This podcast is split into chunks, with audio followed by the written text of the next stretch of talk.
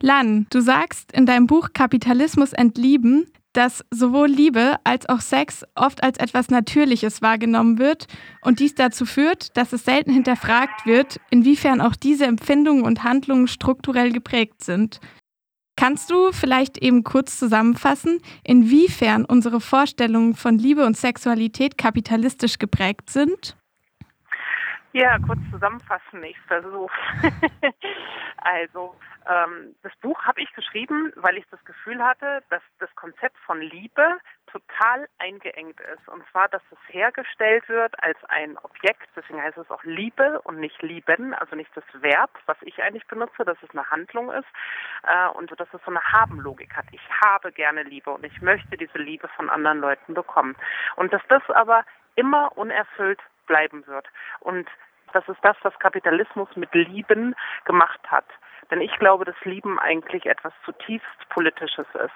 Aber wenn es fokussiert oder reduziert wird auf die Relation von entweder Eltern zu Kindern oder Kindern zu Eltern oder auf eine Paarbeziehung, eine romantische Zweierbeziehung, dann wird Liebe total eingeengt und dadurch auch kapitalistisch ausnutzbar gemacht da Sexualität oder Sex gesellschaftlich ganz häufig hergestellt wird, als das ist ein Ausdruck von Liebe. Ganz häufig fangen ja Liebesbeziehungen, diese Zweierbeziehungen mit Sex an oder dann wird gesagt, seit dann waren wir zusammen.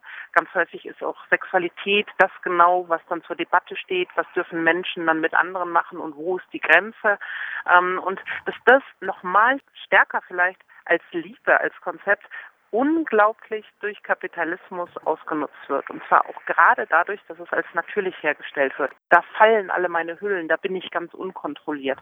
Äh, und dass dadurch auch immer wieder neue, neue Selbstbilder entstehen, die dann immer wieder kapitalistisch gefüllt werden. Weil wir werden nie das Ideal erreichen. Also davon lebt Kapitalismus die ganze Zeit. Wir werden nie hundertprozentig glücklich sein, aber wir glauben, wir könnten uns selbst optimieren und so weiter.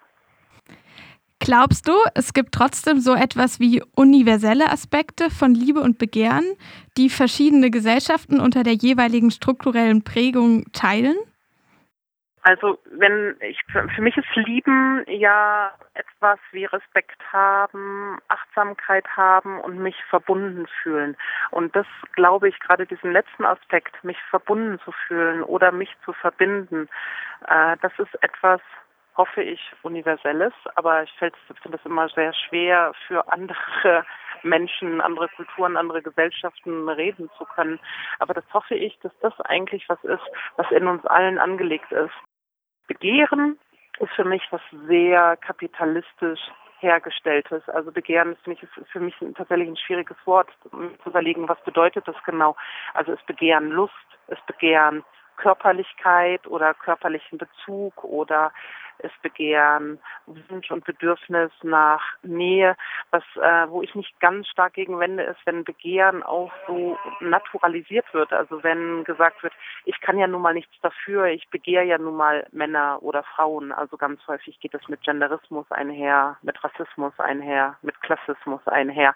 Ähm, und da wird gerade in dieser Idee von Begehren oder Sex eine ganz starke Natürlichkeit hergestellt, die es uns verunmöglicht zu sehen, wie, wie stark da Machtaspekte eine Rolle spielen und wie stark wir uns selbst nicht mehr spüren.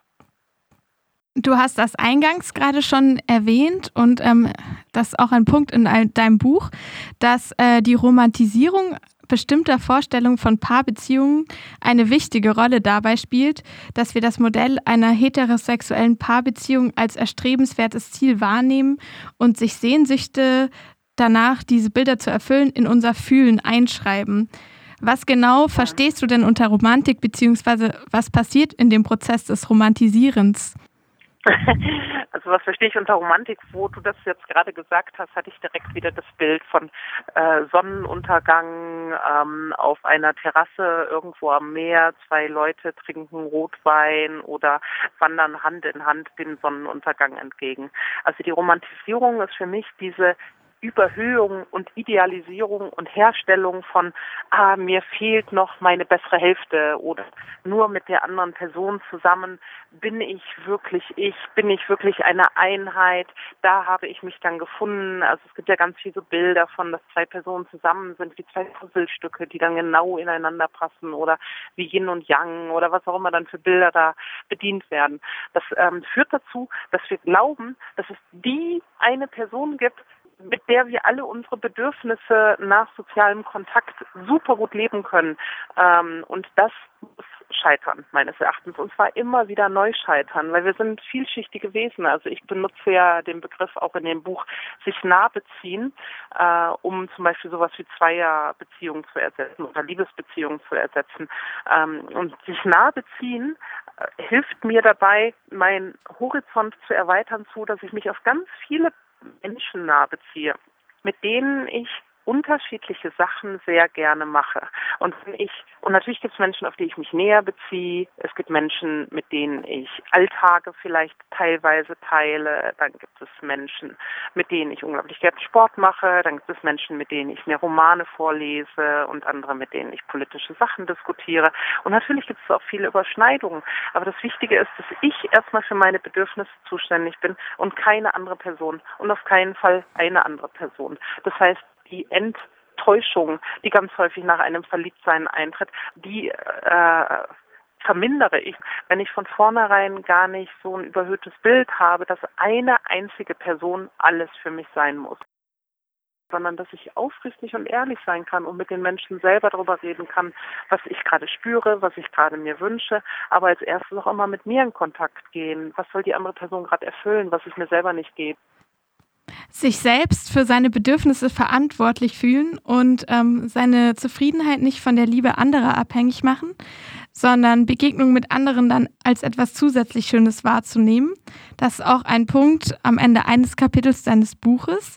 Ich habe mich gefragt, inwiefern steht diese Aussage, in der irgendwo auch Eigenverantwortung und so ein Fokus auf das Individuum durchklingt, im Widerspruch zu deiner Kritik am Anfang des Buches, in der du den neoliberalen Fokus auf Individuen, ihre potenzielle Selbstverwirklichung, aber auch ihre Selbstverantwortung, sich im Leistungskarussell der Gesellschaft zu beweisen, als entpolitisiert problematisierst.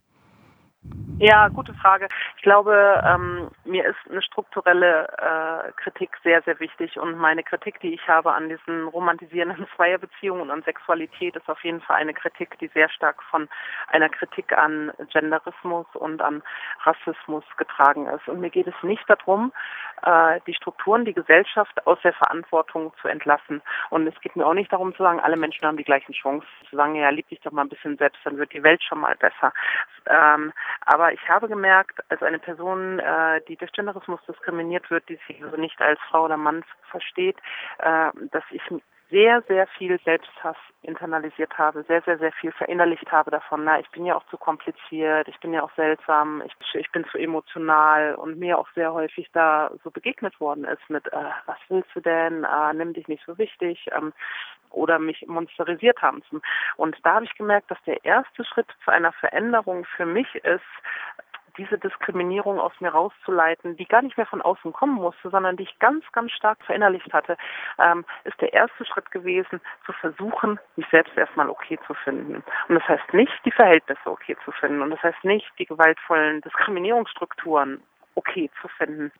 Und das zu lernen, zu differenzieren und zu lernen, dass ich als Individuum tatsächlich erstmal okay sein darf mit allen Fehlern und allem, oder Fehlern ist ein falsches Wort, aber allem Unzulänglichkeiten in Bezug auch genau auf diese strukturelle Diskriminierung. Das ist für mich total wichtig, um auch zu sehen, dass es strukturelle Gewalt gibt. Dass nicht ich das natürlich bin, sondern dass es in mich reingelegt ist, sowohl in Bezug auf wie ich privilegiert bin, als auch vor allem in Bezug auf wie ich diskriminiert werde.